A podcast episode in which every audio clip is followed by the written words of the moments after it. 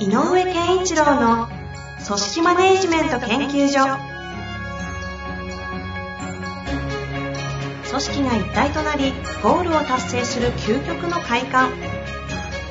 上場企業から中小企業まで延べ200社以上の支援を行った井上健一郎が組織人に関するあらゆる問題を分かりやすく解説します。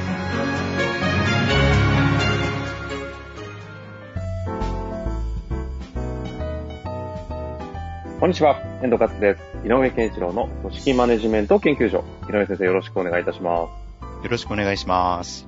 さあ、ということでね、今週も結構ね涼しくなってきましたよ。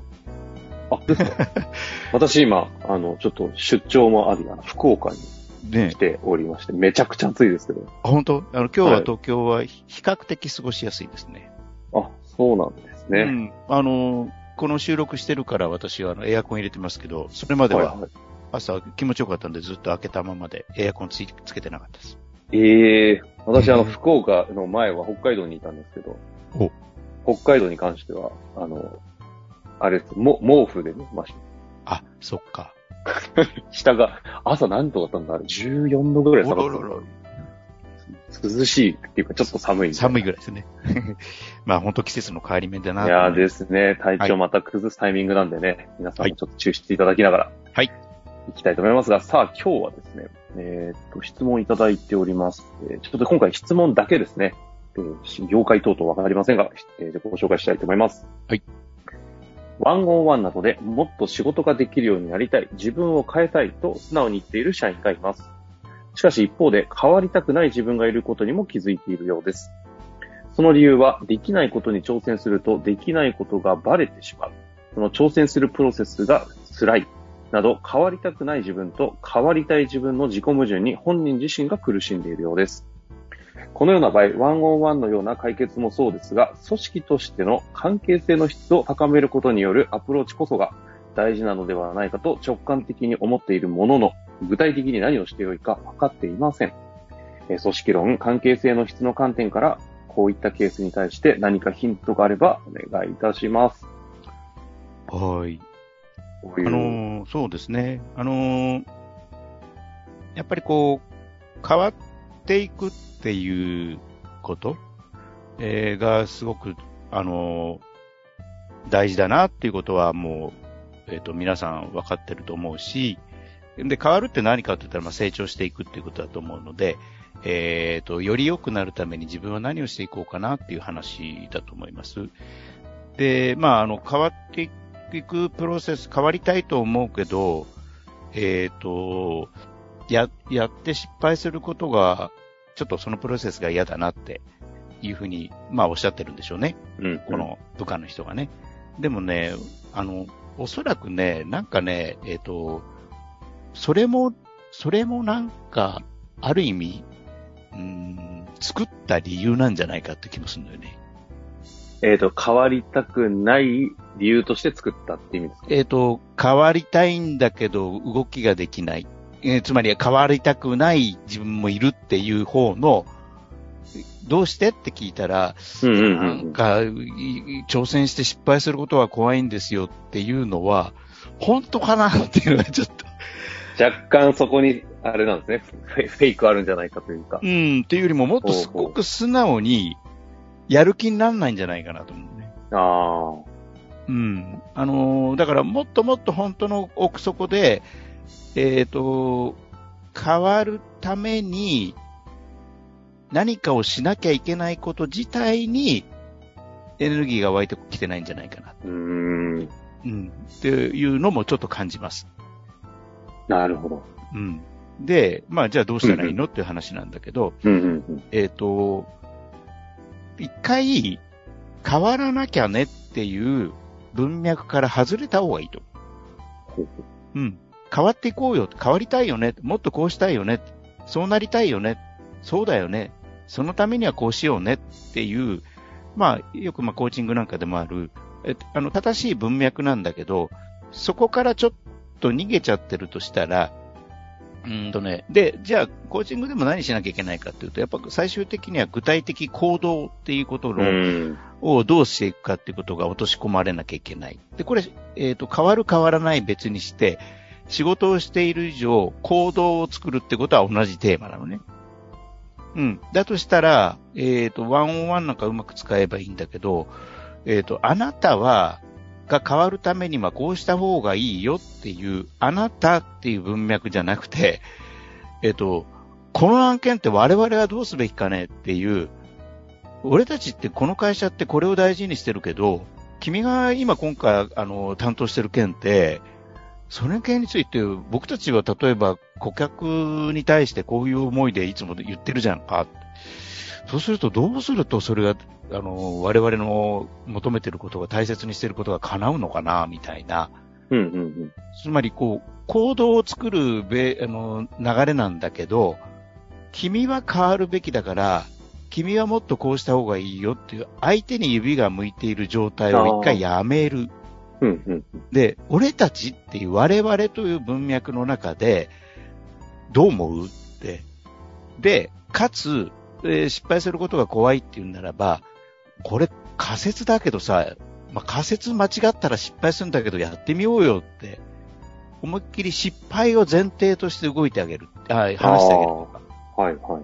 うん。あのお客さんってもしかしたらこう、あ営業かどうかわかんないけど、えっ、と、あのお客さんってこういうことを要求してる来てるけど、もしかしたら、全然価格とかそういうことよりも、違う問題解決が裏に潜んでんじゃない？とか。で、それちょっと聞いてみようよ、思い切って。えー、でも何回聞いたら怖そうです。いや、いいじゃん。で、これ断られたらもうそれでいいよって。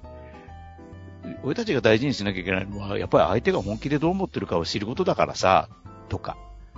今の話を、その、コーチング的なというか、あ、うん。おあなたが変わりなさい前提で、その方に、部下に矢印が向く前提だと、どう、どういうコミュニケーションに逆になっちゃうんですか？えっ、と、例えば、えっ、と、あの、相手のことをどう思う？とか、じゃあ、こん今回の件をより、君として、えっ、と、いい方向に向かうとしたら、どうすればいいと思う？って、相手がどう考えてるかを引き出すと思うんだよね。そうじゃなくて、相手が自分はどうすべきかっていう話じゃなくて、ちょっと客観的なところにあえて置かせてあげて、我々はどう思う？君の意見はどう？って聞き方。うんうん。君がどうするべきか、君はどう思う？ではなくて、えっ、と、こういう場合って、もし君じゃなかったら、アドバイスするとしたらどういうアドバイスするっていう言い方に置き換えてもいいけど、なるほど。君じゃないとしてでもでっていうこと。我々、この会社として、私たちの会社がすべきことってなんだろうね？っていうような、組織の話。客観的に立たせて分析しようっていうことよりも、うん。組織の全体としてその顧客とどう関わるといいのかね？とかっていう視点に立つっていうことですか？そうそう。そうすると、要するにこう、自分がって、自分がやらなきゃいけないことは何だろうっていうふうに考えることってすごく苦しくなっちゃう。こういうエネルギーが湧いてない人にとってみれば。うんうんうん。で、言葉としては言えると思うんだよね。分かってるから。こうすべきですよね、とか。あ、じゃあやってごらん。でも体が動かない。なるほどね。うんえ、ここって、なんですか、その、個人の中に何かを見出そうとしても、エネルギーが湧かないうん場合っていう話なんですか、そう。つまり、えっ、と、チームとして、えっ、と、会、組織として大切にしてるものを、えっ、と、ちゃんとやることが、やっぱり組織人としては大事だよねという前提は、これは、すあの、置いとかなきゃいけなくて。うんうんうん。じゃあ、これをやるためには、私たちはどういうことをしなきゃいけないんだろう？例えば、あなたの担当しているクライアントに対しては、この場合どうしたらいいんだろう？で、自分の話なんだけど、うん。もちろん自分の話なんだけど、どう思うって。で、こうですかね。いや、そうだよね。それでうまくいかないケースもあると思うんだけどさ、どんな時だろうねって、逆に聞く。でそれで、いや、こんなことじゃないですかって、こんな点で怒られちゃうかもしれませんって言ったら、いや、じゃあちょっとさ、怒られてみようよ、今回っていうふうに、失敗前提の動きに逆にまた言ってあげるっていうの？ちょっと失い敗してきて、ろんな表現はできますけど、主語を私たち、we みたいなとこに持っていくとか、うんうんあなたにベクトルを向けるんじゃなくて、私たちで全体にベクトルを向けるとか、なんかそういうところそう。で、やっぱり変わらなきゃいけないっていうところの呪縛から一回解いてあげるって感じかな。ああ。別に変わらなくたっていいよ。は変わらなきゃいけないという呪縛に入っちゃってるっていう見方をしてるんですね。そういうこと。うん。あだから、あの、変わらなきゃいけないことは分かってるけど、変わらないでいたい自分もあるっていうのは、変わらないでいたい自分じゃなくて、えっ、と、自分で動いて苦しむことが嫌なんだよね。あ。はいはいはいはい。うんえ、その自分で動いて苦しむというのは失敗したくないとかそういうことですか？うーんと、失敗したくないもそうなんだけど、それってでも自己完結の世界に押し込められると、自分のために動いて、自分のために苦しむっていうのが嫌なんだよね。ああ。だから、同じ苦しむんだったら、同じ行動をとって苦しむことが想定されるんなら、言いたいのは、俺たちのためにちょっとやってみてくれよっていう感じなの。うーん。うん。確かに今の表現はエネルギーが湧きそうですね。うん。なんか一、方、一方で思いっきり個人主義が強い感じの、もう俺だ俺だってなってる方は、今みたいなアプローチの方がエネルギー出る人もいますよね。そうそうそうそう。だからまあ、それも一つの方法だよね。あの、だから、えっと、あの、なんだろう、君が自身のためだよねっていうのって、やっぱりこう、鬱陶しくなっちゃうんじゃないかな。こういう、今、あそういう精神状態の人にとってみれば。ーなるほどね。これはでも、この方部下という立場ですけど、まあ、ある意味、なんだろう、ちょっとこう、う、な億劫としてるっていうんですかね、その、結構、め、先が見えてない苦しい時の経営者も同じようなモードに入ることありますよね。あるあるうん。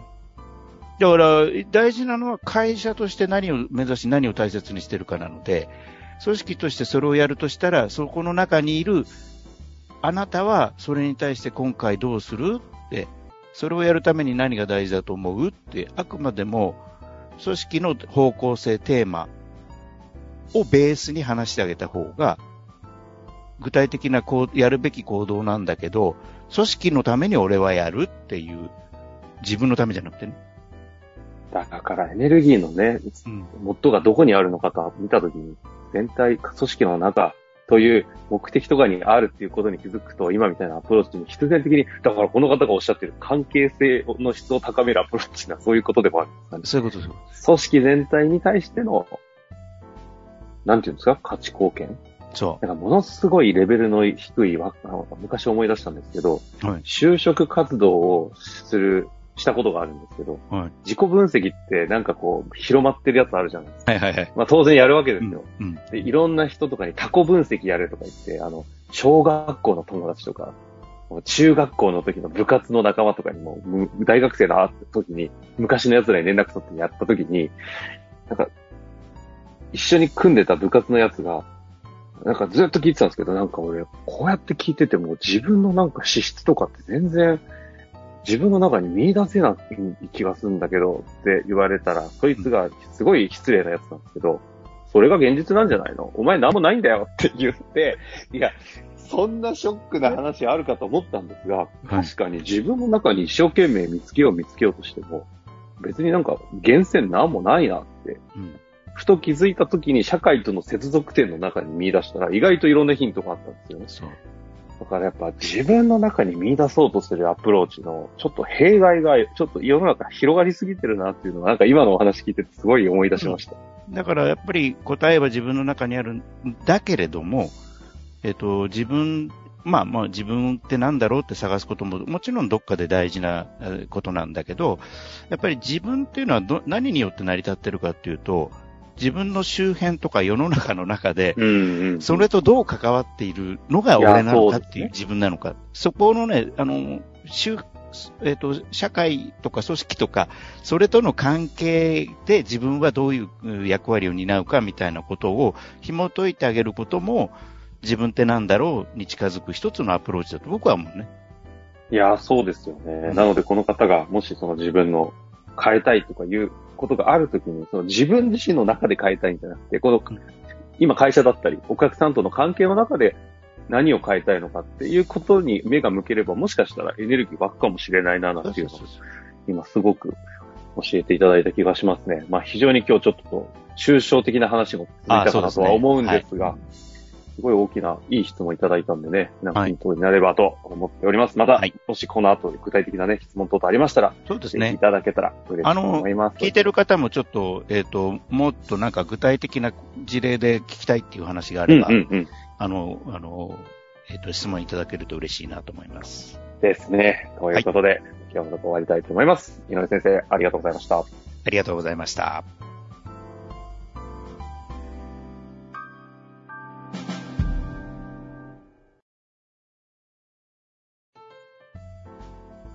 本日の番組はいかがでしたか？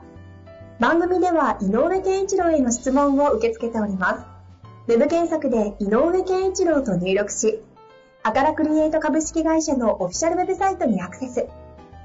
その中のポッドキャストのバナーから質問フォームにご入力ください。また、オフィシャルウェブサイトでは無料メルマガや無料動画も配信中です。ぜひ遊びに来てくださいね。